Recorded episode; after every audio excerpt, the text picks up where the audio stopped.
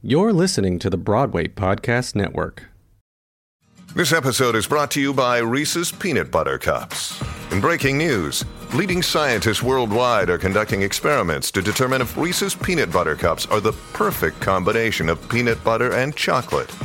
However, it appears the study was inconclusive, as the scientists couldn't help but eat all the Reese's.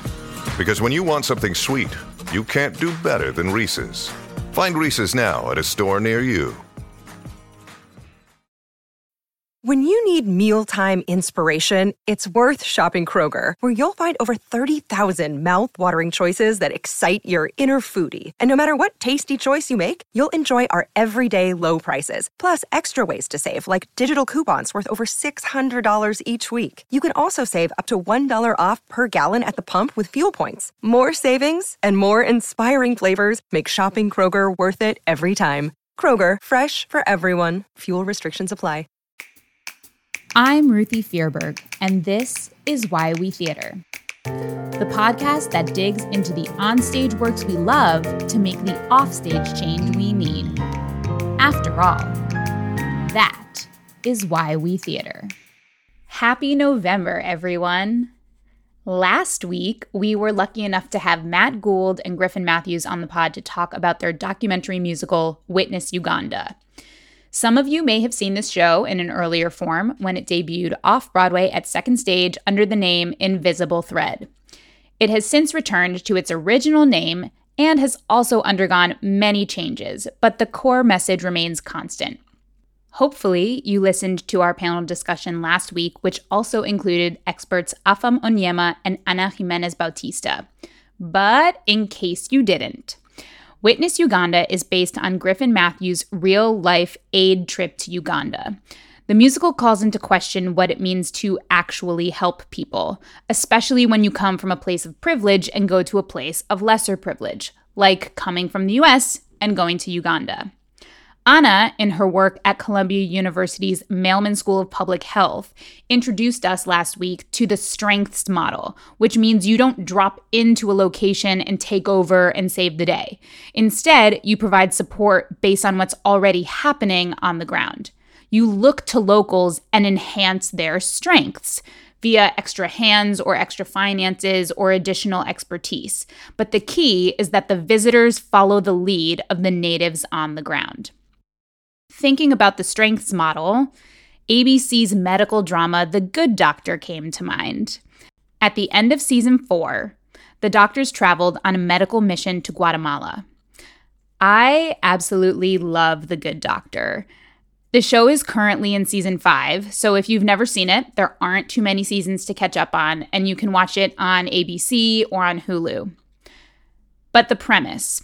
Doctor Sean Murphy is a young intern at Saint Bonaventure Hospital in San Jose, California. And while I am generally keen on medical dramas, especially ones about young interns learning the ropes from experienced mentors, The Good Doctor is special. Doctor Sean Murphy happens to be on the autism spectrum, and the entire show really is an exploration of what it means to be different from those who have come before you and those currently around you. So really, the show is an examination of the strengths model on the whole. But at the end of season four specifically, the series portrays a more explicit example of this strengths model. In episode nineteen, Doctor Mateo Rendon tells the visiting physicians in Guatemala, "We want surgeries we can do, but the locals couldn't. Surgeries that don't need a lot of aftercare." In other words, we need to play to the added expertise of this group of American doctors while balancing the realities of the local resources once those doctors leave. Throughout episodes nineteen and twenty, which were the final two of season four, it was really beautiful to watch the American surgeons collaborate with the Guatemalan doctors and nurses. The Guatemalan staff translated for patients, of course, but also made suggestions based on what had worked in their clinic before. At one point, for example, Sean asks for T P A. It's an abbreviation for tissue plasminogen activator. It's an I V medicine that can dissolve a stroke.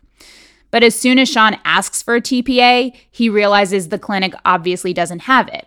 His Guatemalan counterpart suggests a local snake venom that can accomplish the same result. At another point, when Sean wants to run an E K G and other sophisticated tests, the local doctor demonstrates a low-tech alternative diagnostic process. The two groups learn from each other to the benefit of their patients overall. And there was no ego, none of this, I'm the American doctor, I have more knowledge and better training. No. There was mutual respect. And sure, the American doctors had different training that allowed them to do some more complicated procedures. That's why they were there. But the Guatemalan doctors and their resourcefulness proved equally valuable. You don't have to watch all of The Good Doctor to appreciate what we see in season four, though I highly recommend you do.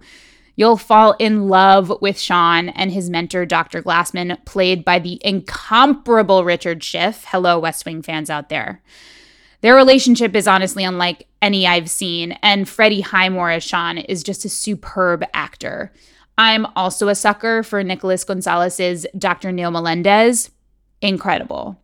I love Christina Chang's badassness as Doctor Audrey Lim. There's just a lot to love. A friend once described it to me as Grey's Anatomy light, which it kind of is in moments, but I truly love it all on its own. We'll be right back. Outside of the strengths model and The Good Doctor, one of the takeaways from last week's episode was the need for travel in general. Griffin emphasized the cultural education that comes from traveling and also alluded to the idea that international travel eliminates exceptionalism. And he's not the only one with that philosophy. Travel mogul Rick Steves is famous for it. If you've never heard of Rick Steves, oh my goodness. You must download his app and use his audio guides for any travel that you do.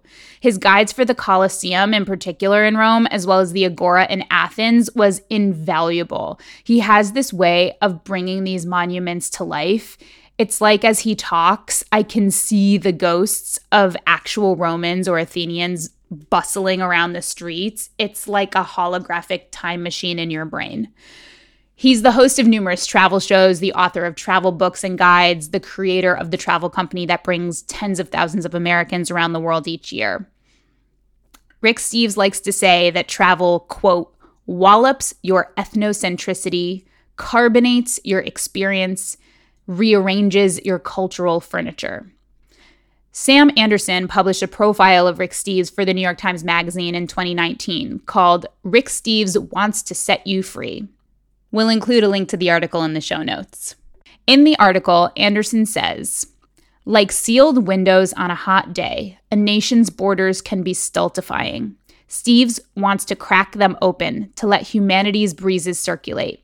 He continues, if you have never had a passport, if you are afraid of the world, if your family would prefer to vacation exclusively at Walt Disney World, if you worry that foreigners are rude and predatory and prone to violence, or at least that their food will give you diarrhea, then Steve wants you, especially you, to go to Europe. Then he wants you to go beyond. For a majority of his audience, Steve says Europe is the wading pool for world exploration. Rick Steves wants us to travel because it's fun, yes, but also because he believes it might actually save the world. And here's the connection to Witness Uganda. Anderson wrote, Steves made travel seem less like a luxury than a necessary exploration for the self, a civic responsibility, a basic courtesy to your fellow humans. All of this resonates with our discussion from last week. And as Griffin and Matt encouraged, don't just go to Italy for culture. Go to Africa for culture. Go sit in a cafe in Uganda or Nigeria or Kenya and let the world pass by. One last quote from Anderson's article. Good travel teaching, in Steve's eyes, is inherently political.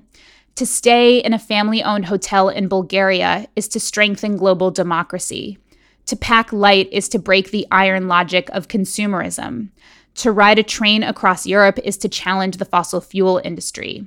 Travel, to Steve's, is not some frivolous luxury. It is an engine for improving humankind, for connecting people and removing their prejudices, for knocking distant cultures together to make unlikely sparks of joy and insight. I hope you'll read the profile on Rick Steves and make plans to travel and travel safely. I hope you'll check out The Good Doctor and see what travel did for them and look at the strengths model in action. Most of all, I hope you'll listen to last week's full episode for all the juicy details about Witness Uganda and advice from our experts. After all, unlikely sparks of joy and insight is also why we theater.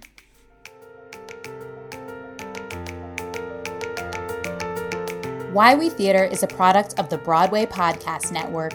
It's edited and mixed by Derek Gunther.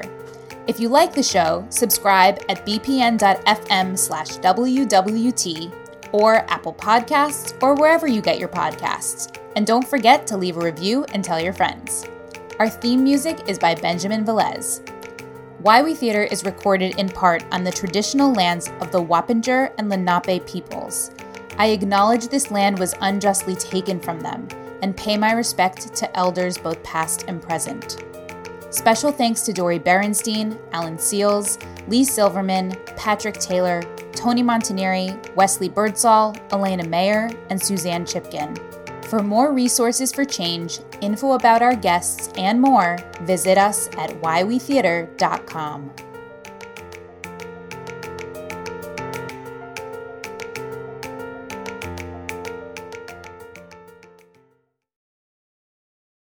Hey, it's Leslie Odom Junior here on the Broadway Podcast Network to tell you about the RISE Theater Directory, a program of Maestro Music. RISE is a national online resource designed to connect and empower backstage and administrative and creative theater professionals from underrepresented backgrounds. If you work or aspire to work in the theater community, this can help you find your next project. And if you hire theater professionals, search the RISE Theater Directory to find your next team. Create your profile now and get more information by visiting rise theater dot org. That's theater with an R E R I S E T H E A T R E dot org, because only together we rise.